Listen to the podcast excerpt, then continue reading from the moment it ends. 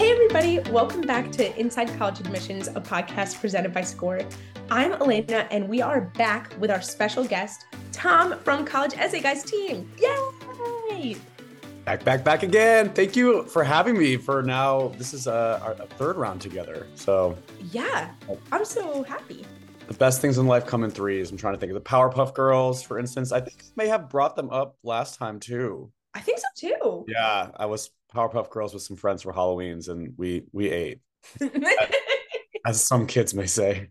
And left no crumbs, like the the three bears, Goldilocks the, and the three bears. The only crumbs left are from the cake that I ate in bed last night. It's a lemon cake from the most amazing bakery slash deli in West Hollywood. I'm happy. To, yeah, drop the link in the show notes, but it's probably not that relevant to the topic at hand, which is drum roll. Take it away, Elena.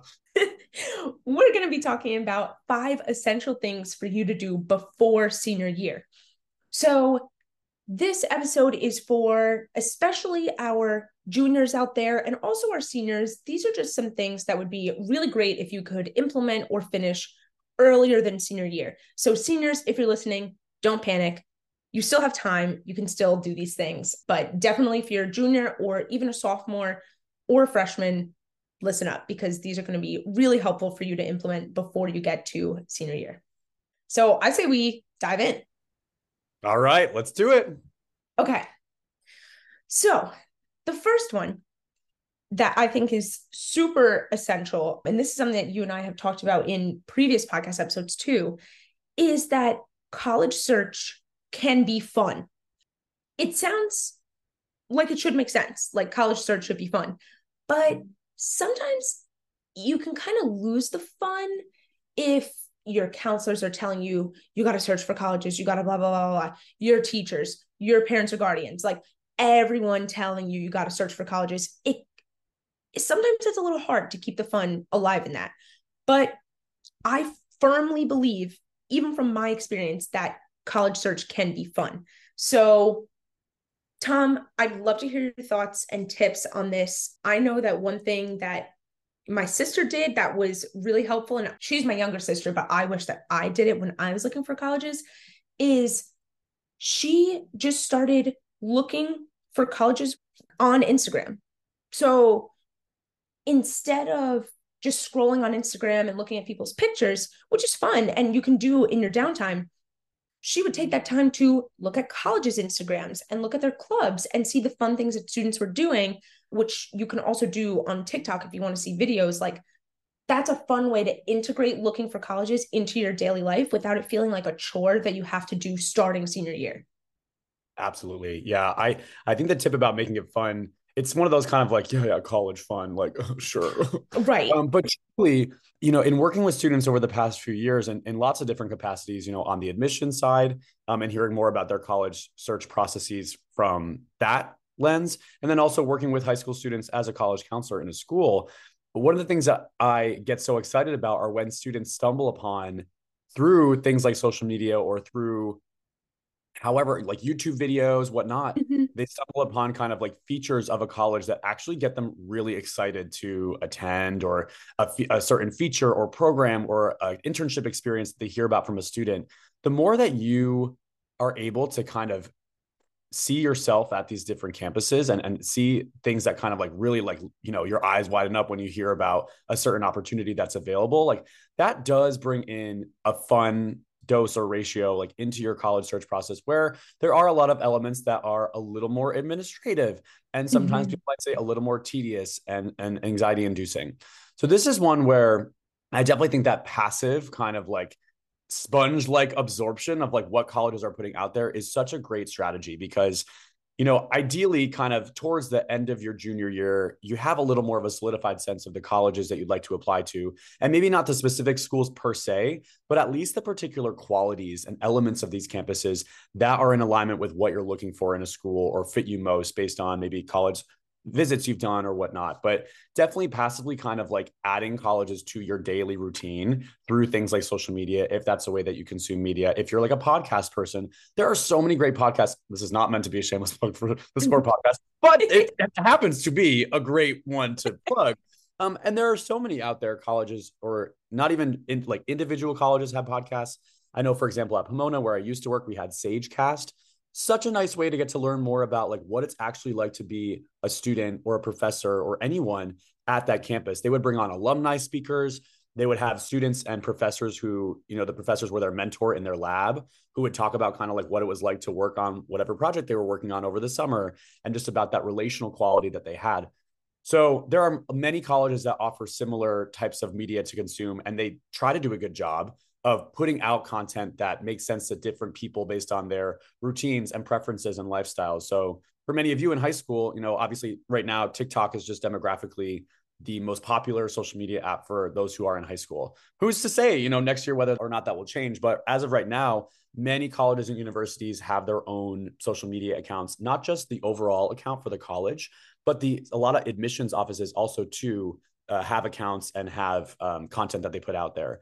So I'd yeah. say those to your roster is a great idea because it's a way for you kind of just to learn more about kind of the fun elements of what it's like to be a student there and simultaneously kind of subconsciously especially if you like jot down or like save in their save folder on Instagram or TikTok or whatever mm-hmm. save some of the reels TikToks images that do have elements of a school that really appeal to you, you can even use those eventually down the road for writing essays to those particular colleges, right? A lot of colleges have essays that are like, why do you want to go to Brown, right? And you'll be able to have unique anecdotes or things that you've stumbled upon that are going to be a little different than kind of like the basic it's a good school right like you right. know have a little more color and flavor and show a little more intentionality there too to your search and I, I, I always say like you know I, I, bring up this anecdote of a student that I worked with previously who he knew he was really interested in um, computer science. Um, so he was like targeting programs that ha- or colleges that had a good computer science program, and that's all well and good. But once he was able to kind of start like researching, I remember there's one school on his list. I think it was UC Boulder or something, and he was like, you know, honestly, this isn't really that high on my list, but like I know I want to have a balanced college list, so I'm gonna throw an application in there. And then I remember he came to me with um, we were going to, going to be brainstorming some ideas for a supplemental essay. I think he needed to write for them, and he was like, "I am so excited about the school now." I had, you know, before I was kind of just like passive, like, "Eh, it's going to be fine." But he's like, in doing research, like I stumbled upon this really cool computer science program, study abroad program that where you get to spend a whole semester doing CS related things. I think it was in Hungary, maybe, um Whoa. it was like that's like exactly the type of place i want to go because i you know my family's from romania and i love kind of going back to that region of the world and like it just made me so much more excited to you know be a student there and yeah. so i love hearing moments like that like when i have students who come to me like all electrified about something that they stumbled upon in their research so again not needing to do quite so much of a deep dive i'd say like starting like early of senior year but adding trickling kind of in forms of media to like get that going is definitely i'd say a really great practice to to start. Yeah i totally agree. First i feel like things like that like you said the study abroad program that's something that you could find on their website but you'd more easily find on instagram or tiktok or some kind of form of social media. Because it's one thing like you said to know the nitty gritty details like exactly how many students go to the school what's the admissions rate all of that stuff but it's another thing to see students having fun, actual students who go to that school, like what they're involved in, whether or not they have positive experiences. Like it's very different, those two things. And one is a certain level of research that I think can come later in in your college search process, which we'll actually we'll talk about in one of our five things. But the other one, you know, looking on social media is like, okay, wait, I'm kind of getting the idea that I could go here, like you said, and, and also having a specific reason for why you want to go there for the why us essay. Um, yeah. And for broadening out your college list, because it's it's really easy for students to fall in love with like the most prestigious or the me- most elite schools that they've heard of for many years, right? Mm-hmm. And the mm-hmm. more that you identify what it is you like about those schools, the more you'll be equipped to add other colleges to your list that have a commonality like that, right? So, say for example, I brought up Brown before, but just we'll continue that trend. Yeah. Um, you know, say you're watching some student's Instagram story about how, you know, a day in the life at Brown and you learn more about their open curriculum and how they have a really a lot more open course choices that are available to students and less of, you know, um, core requirements that they have to complete compared to a lot of other colleges and universities out there. Brown is not the only school that has an open curriculum or a really flexible curriculum, right? Yeah. So if that thing that's really like exciting you about the place and really kind of getting you seeing yourself there, you at least have more clarity about kind of what other elements and, and dream qual. I like I always try to kind of steer students away from like putting together a list of dream schools or a dream school. I think it's if you have a dream, definitely go forward and, and, you know put in your best effort there but also the reality is that you know not everyone is going to be admitted to these most highly selective or what we call highly rejective schools in the biz. So for your own peace of mind and to kind of find a place where you have a sense of belonging definitely identifying some of those dream qualities in schools is something to start to work on early on. So that way you're not kind of like doing all that reflection like what really do i want so late in the game? Um because right. that's going to be hard to balance that with this is a great segue to our point number two balancing that with just the um, ramping up of intensity i would say of your high school schedule as you become an upperclassman at your high school campus. Yeah a hundred percent. And that is the perfect segue into our number two which is that senior year from around whenever school starts whether that's august or september to december is really busy. I remember that time kind of like a blur. It was just so much was happening. You could still be taking standardized tests at that time. You could be preparing your college applications. If you haven't already written your college essay, you could be writing it then. And then also taking your regular classes. Like there's a lot going on.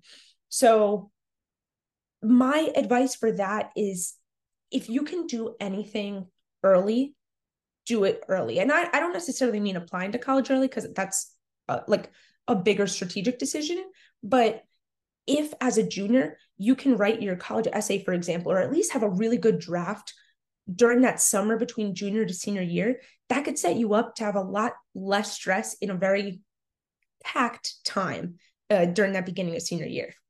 Absolutely. Yeah. I would say front loading whatever you can during that summer, possibly even beginning some of that brainstorming work for particularly, I'd say that personal essay, that 650 mm-hmm. word personal statement.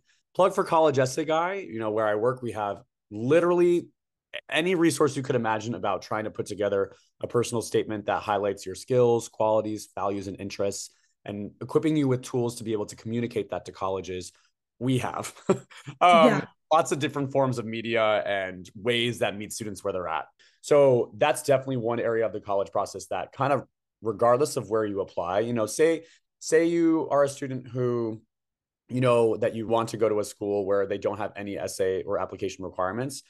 Sure, then maybe you don't need to write a personal essay, but most likely for a lot of students, there's going to be a college on your list that requires some form of a personal statement. So, since that is the one that's going to be the most needed as part of your mm-hmm. process, that's going to be, those are going to be some of the things to start to chip away at earlier on. So that way you're not bogged down by fitting those into your schedule as a senior, where you're typically you're more solidified in the clubs and organizations that you're involved in at that point maybe you potentially have a leadership position or 2 mm-hmm that are requiring a lot of your time as well, more so than when you were just starting out in high school and just attending the meeting for an hour a week. Now you're the one planning the meetings in addition right. to the responsibilities you have as a senior. So doing a little bit of foreshadowing of knowing that if you already think you don't have free time now, just know that in senior year with college applications, that is a whole ratio of it's basically an extra class that you're slotting yeah. your schedule that you're not getting graded for. So thinking yeah. of it way and kind of budgeting out the time uh, and just foreshadowing the inevitable procrastination that comes along with that and kind of the inevitable times where you get an essay prompt from a school or something that you're like, oh, I need to really think about how to do this. I can't just knock this out in an hour. You want to prepare yourself for that as much as possible. So definitely that personal statement work, having that be ideally as you know solidified as possible by the time you start your senior year that's definitely the probably the biggest tip i can give with front loading work another one i would say is for the application opens up on august 1st for the new application cycle and that's typically when most colleges and universities will have updated college specific prompts we call those supplemental essay prompts not all mm-hmm. schools have these but a lot of particularly more selective colleges do and the last thing you want to do, sometimes students are like, well, I'm not going to get caught down by the busy senior year and I'm going to get everything done during the summer. So sometimes students will actually write essay responses based on the previous year's essay prompts for colleges. Oftentimes they can reuse what they've done, but it often makes me so sad when a college changes their essay prompts from the previous application year, but the student being ambitious or, or try, trying to get a head start started working on those college specific prompts a little too early. So the yeah. personal statement that it, it's very unlikely that that's going to be modified in any you know drastic way in this coming application year, right? Um, right. So that's one to definitely chip away with. But I, you know, my slight caveat and cautionary tale is there is such a thing as taking it to an extreme when it comes to being overly, I'd say, ambitious the supplemental essays is definitely one where you you want to make sure after August 1st, that's when you can kind of start to transition your thought towards what you may want to include for those more college specific prompts. Oftentimes they ask students to write something about what you're interested in studying. So we call those like a why major essay. A lot of schools ask like, why do you want to go to this university? So that's called a why us essay. A lot of schools will ask you to write about an extracurricular activity that has, you know, high impact for you. Um, mm-hmm an intellectual experience that was exciting, a conversation you had that was really tense or fraught, or talk about your identity and your lived experience and, and what you, you know, how your life experiences have shaped you. Those are all topics that generally like you're going to see some combination of those, especially if you're applying to more selective colleges. But the actual wording of them and, and the real ask you are not going to know for sure until August 1st before your senior year starts. So, yeah. Yeah, that is such a great point because I was that way. Like I was like, I'm going to prepare everything in advance. And I tried to look for any way that I could like help my future self. I was always like, make it less hard for my future self. So writing my personal statement, I did do that the, the summer between junior and senior year. And that helped a lot because even if it was like 90% finished by the start of senior year, that meant that I only had to kind of polish the rest of it the beginning of senior year instead of being like, oh, what am I going to write about at all starting the beginning of senior year? But the supplemental essays is a great point because I feel like past me might have done something like that, might have written like some draft responses for last year's prompts, but they do sometimes colleges don't change them. A lot of times they do. So that's a great call out. Like don't go don't listen to us much. too heavily is what we're saying basically no. basically that is what we're saying but speaking of doing things early and getting things out of the way sooner or at least starting them that brings us to number three which is before your senior year do a college tour i'm just gonna drop that one do a college tour ideally though you could do a couple. Visit a few different types of schools. Um, and this is really so that even if you're in your sophomore year or especially if you're in your junior year you can start to like you said tom identify those dream qualities. Do i want a large school or a small school? I've said in previous episodes that i really thought i wanted a large school. I was like i want a huge university and when I got to my first college tour sophomore year of a really big school, they were like, oh, there's like 60,000 students, class sizes range, but sometimes they could be, you know, three to 400 students in a, in a big lecture hall. And I was like, what? I just had no idea that that's what that meant.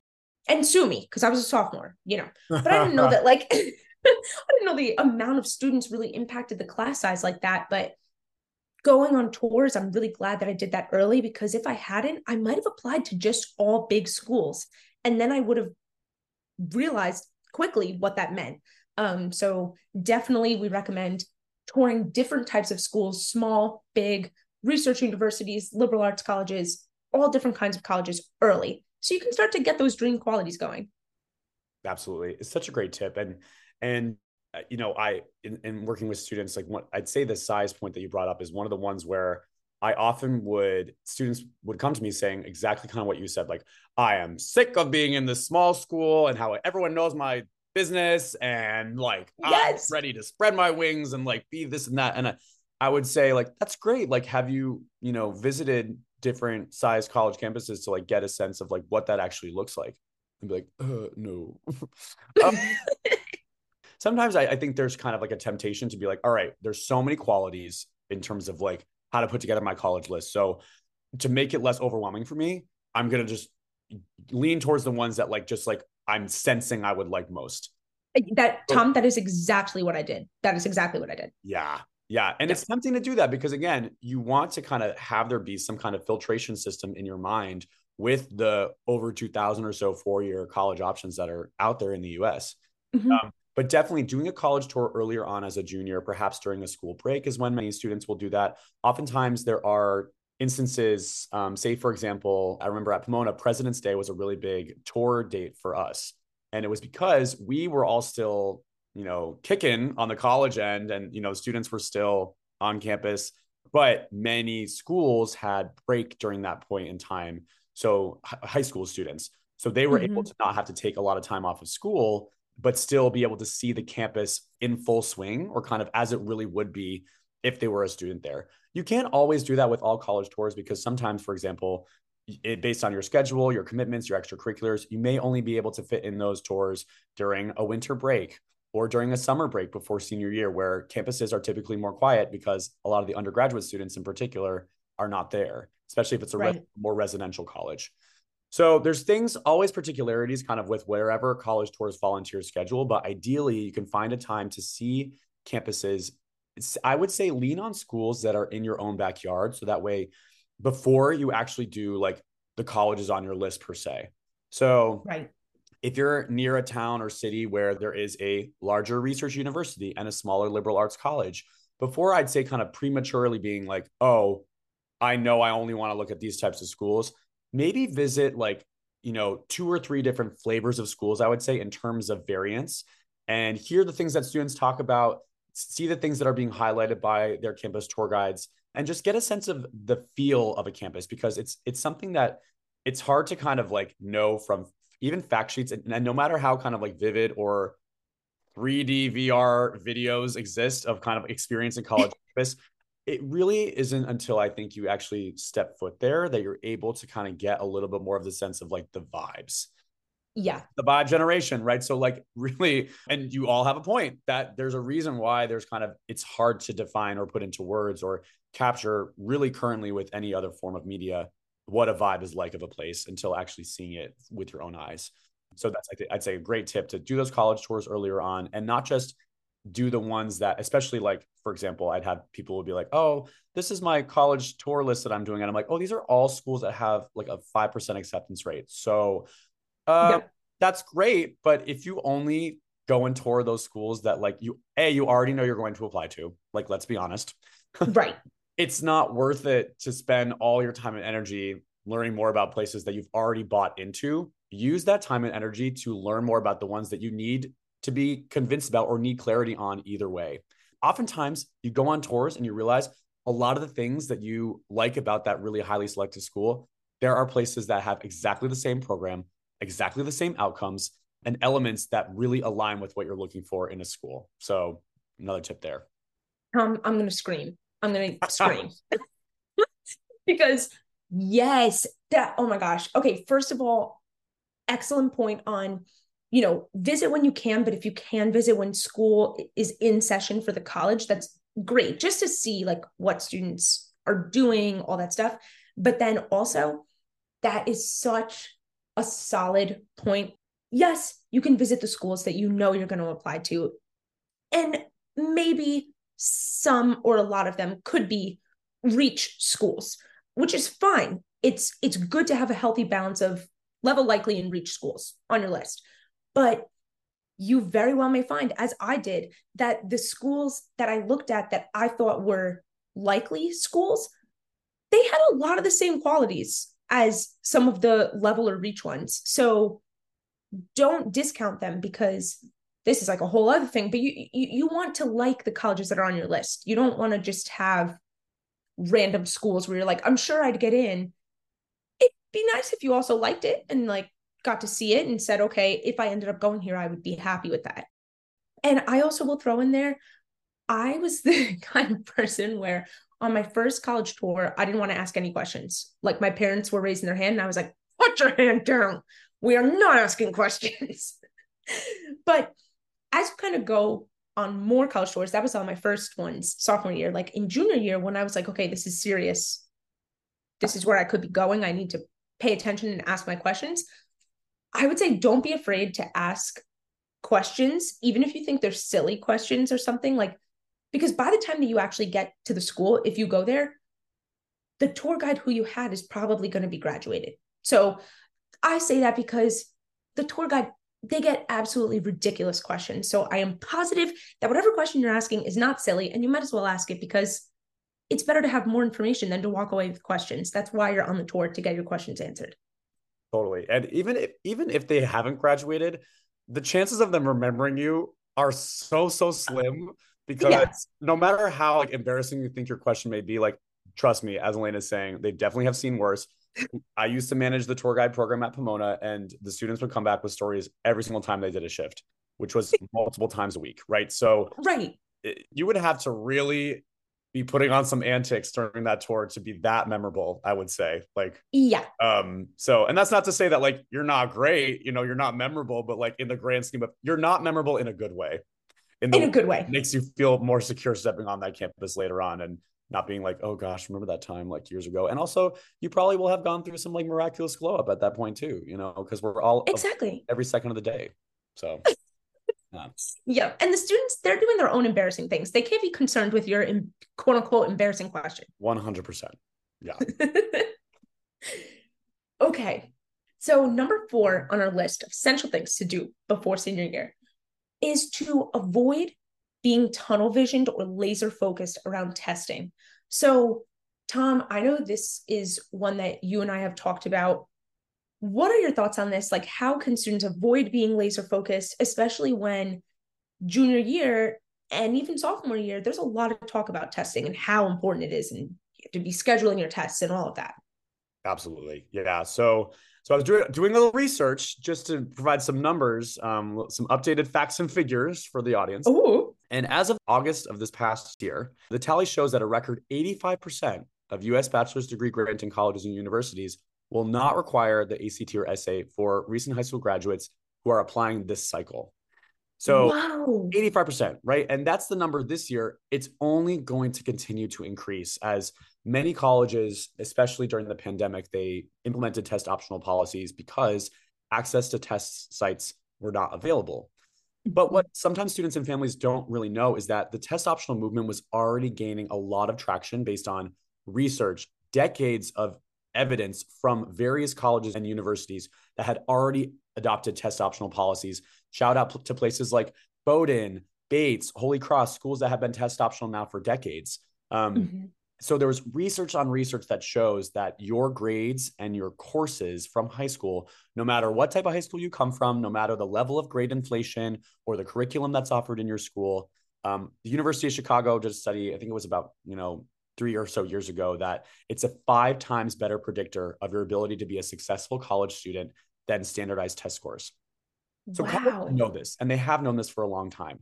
And increasingly, as this landscape evolves and as this kind of becomes more of the norm, and especially these more highly selective schools see that they're they've been able to bring in classes of students that are still driven and qualified and doing great things, just as the previous cycles of students who had testing.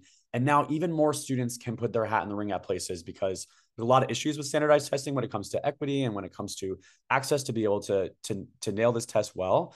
And also just individual learning preferences and styles where, you know, the setting and the format of a standardized test does not always align with all students' learning preferences and their ability to shine as brightly as possible. So, all that to say, the test optional movement is legitimate and it is very much something that is the norm in the evolving US college landscape at this point in time in history. So, mm-hmm. I say that to say it's still very common for me to see students laser focusing on testing as kind of like their their gateway into these schools. And and what I always say to them is that I, like I know this may sound strange, but like as someone who used to read applications at a selective college for years, seeing like an you know, a SAT score that's over 1500 to me, it's like you're numb to it. It's not, you don't see yeah. on a page, like, oh, wow, like a 1530. People don't know this, but like you actually see that all the time. in an applicant yeah. selective colleges. And I don't mean that to to stoke up anxieties or fears around like, oh well, I took a practice test and I'm, I'm not even near close to that. You don't have to be. You don't have to be anymore. Like that's the thing. Yep. I understand maybe sometimes when students are nervous about, okay, well, are they really optional? Because or are they going back and they're going to like dig through my records and find like old scores that I didn't submit or do some Nancy Drew detective work to like call College Board or call ACT and figure out what I got. No. These officers have too much to do to be doing investigatory work on your testing history. And truly, there's a lot of buy-in among admissions officers, especially of test optional, because oftentimes, like anecdotally, there were kids that I really thought were an amazing fit for the colleges that I've worked for, but the testing was kind of one of the limiting aspects of their application and it made them less competitive. But I was like, dang, like if some of those kids were applying now, like there would be absolutely no reason for us not to admit the student. It was right. score was the hangup.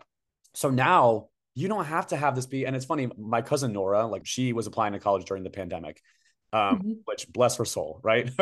Literally, yeah, bless. Yeah, and so she called me up and was like, you know, and I had been you know working at a school at this point, and she called me up and was like, hey, like you know, I'm not even thinking of taking the standardized tests at all because I don't like doing them and like none of my schools need them. So I'm kind of like I'm like so glad I don't have to like spend hours of my life studying and doing this. And I, yeah. I was like, absolutely, you do not. so, right. I, I wouldn't say necessarily, you know, her approach was just like, I'm not going to take these tests at all. Um, and she was also applying at a time where it was very difficult to actually be able to take them with the pandemic, you know, happening, right. closing test centers.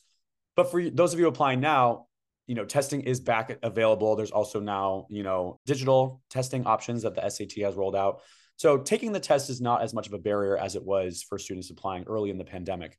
But I really encourage you not to make testing your end all be all because I often find that students are kind of used to tying their self worth to a grade or a score. Mm-hmm. Yep. And because that's kind of been a system of measuring excellence in your brain and in your mind, that's all you kind of really know. Unless you go to a high school where it's all like narrative evaluation, mm-hmm. unless that's kind of the environment that you're coming from, most high school students in the US really equate their excellence with a certain number or metric or grade or measure. And the college application, yes, of course, the readers who are reading them are scoring you, for lack of a better word, in different areas. There's rubrics that they use and and ratings about different elements of, of what you're putting together. But you're not starting at 100 in these applications you're starting at zero and everyone is you are building right you are building up a case for yourself with different strengths and skills qualities values and interests that you are communicating and showing to a college through your application as a body of work they're not going through it and kind of looking for easy ways to knock you out of the running or you know red ink or minus five because this and that so, and I've touched on this point before in other episodes, but it's one that I like to underscore with testing as well, because I found that it's really easy for students to kind of get laser focused on this is the thing that's going to get me in. I can, I can study harder to do this. I have control over this. And sure, in, in some degree you do, but I really would say like revel in kind of the, the, the historical moment that you're applying. You know, you're applying with lots of other challenges in the world, and mm-hmm. that's not great but this is actually, I'd say, for most students, for those who do well on tests, you still can send them in. It's still going to be seen as a strength that you're contributing to a college, to their applicant pool that will, you know, only leave a positive impression. And for those where it's not your shining achievement, it's not the thing that you need to even worry about at this point in, in time for for most colleges and universities out there. So right, yeah, it's my little testing soapbox that I like to go on for. No, and I'm glad that you did.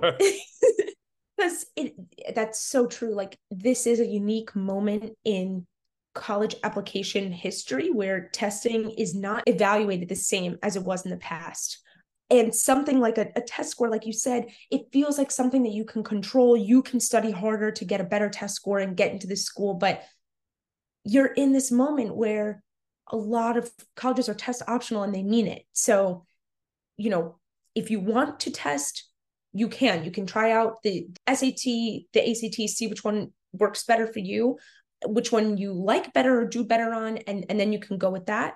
Or you don't have to send your test scores at all. So it is definitely a unique moment and don't get too tunnel visioned about it. Absolutely. And and one more piece of data if you don't do it. i just want to put out there. So NACAC, which is the National Association for College Admission Counseling. It's a big professional development network organization for colleges and universities, as well as college counselors who work with high school students. And they release, they do a poll pretty consistently for most years where they interview or they survey lots of different colleges and universities. And out of a sample size of 185 colleges and universities that responded to a poll about different levels of importance of factors in the admission process, back in 2017 when they did this the admission test scores was considerably important by 45% of the respondents to this survey. But this year after the you know kind of test optional has become so much more ubiquitous that number has plummeted. So it was you know back 2017 45.7% considerable importance in the admission process. Now today it's 4.9% market as considerably important. Whoa. That's literally you they literally knocked off a zero basically. Went from 40 something Yeah. percent to 4%. So all that to say like colleges are vocalizing and also communicating that or there are other parts of the process that are they always kind of did have the the primary importance are your grades and your courses.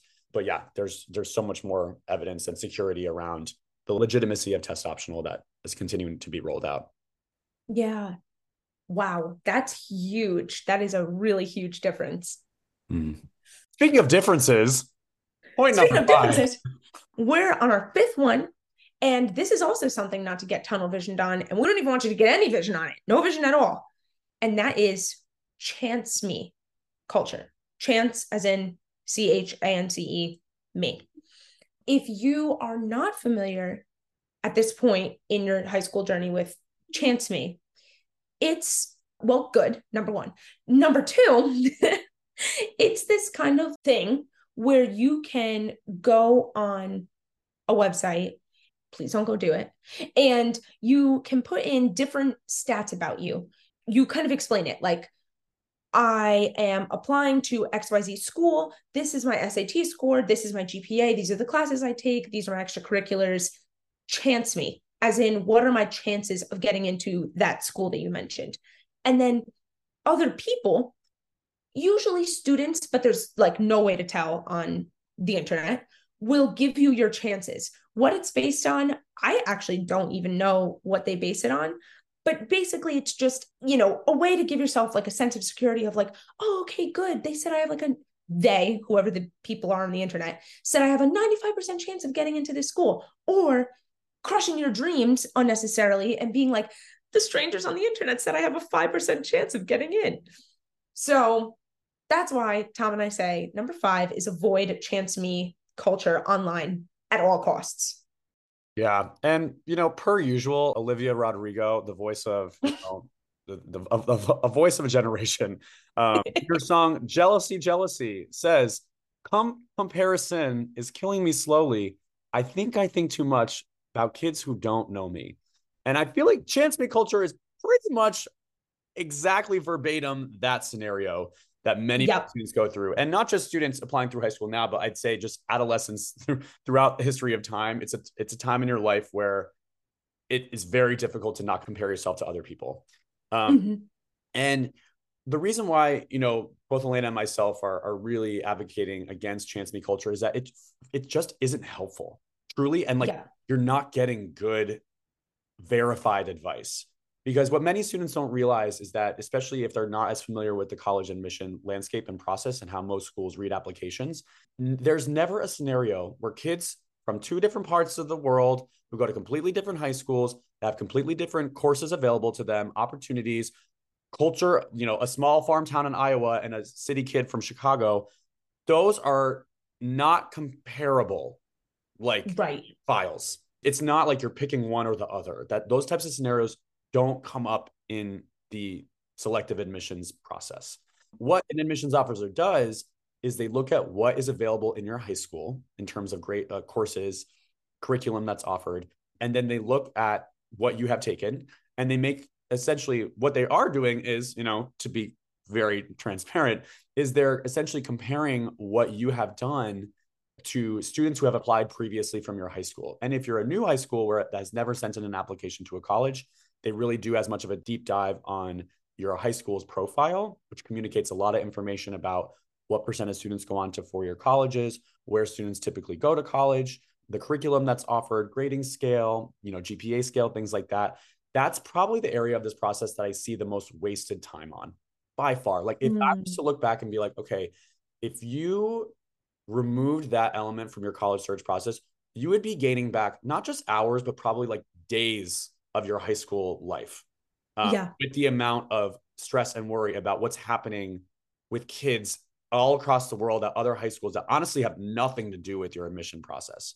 Right. What you really want to spend some time doing is learning about what it takes to be a competitive applicant at the colleges you're searching for from your own high school. And that is really the only vantage point and insight that you need as a tool to be able to assess as wisely as you possibly can some form of your admissibility at these various colleges and universities, right? Right. And the you know the fact of the matter is that a lot of these more selective colleges in particular, most students who apply are academically viable. They're academically admissible, probably somewhere north of like three quarters of the applicant pool. So there's factors that are going to be outside of your control, but in terms of making yourself a competitive candidate in terms of GPA test score, if you're using that, you're all of those kind of metrics, it's really only your school's offerings and data that is valuable in making that assessment. Right. Right. And that does not mean like, oh, okay, so I'll do chance me with like a group of people from my high school. And no, that's not the point. Like the point is that no one except the college admissions officers have all of the information that they're using when they're making these decisions. Yeah, like exactly. Whether you ask strangers on the internet or you ask students at your school, it's not the same. Either way will give you unnecessary stress because it's not going to be accurate. The only way that it's accurate is when you actually apply and then the admissions officer makes a decision. Like there's nothing else that you can do to try to predict it. And if you are curious about what can I do to strengthen my chances, that's where you can make a connection with an admissions officer at a certain school by emailing them or talking to them when they come to your school. If they don't do that, talking with your guidance counselor about or college advisor, how can I show everything that I have to offer to this college? There are ways to do it that is not chance me. Amen to that. We're in total agreement. Amen to that. So that's it, Tom. If by chance me. You listen to the end of this episode. Um, we really hope that these tips that we provided to you are going to help give you a little bit of a sense of where to channel your energy at this point in time as a high school junior. What are some of the things that you can start to tackle and start to kind of make headway on at this point in time? And what are some things that make sense to kind of maybe put off till later on in the timeline based on a things like common app availability august 1st little particularities or just b when it makes the most sense for your schedule your development and how to kind of approach this in a more healthy way. So thank you for chancing us with your presence. Oh that was that was good. It that was good it doesn't make any sense but it but also it does. But in a way that's beautiful. The poetry that kind of makes you furrow your brow is the one that makes its way onto a home goods or marshall's like or decor. So, You're so right. Yeah. Well thank you so much tom. Thank you for your advice. And students best of luck. And we know that you're gonna have a great year. Hey. Bye. Take care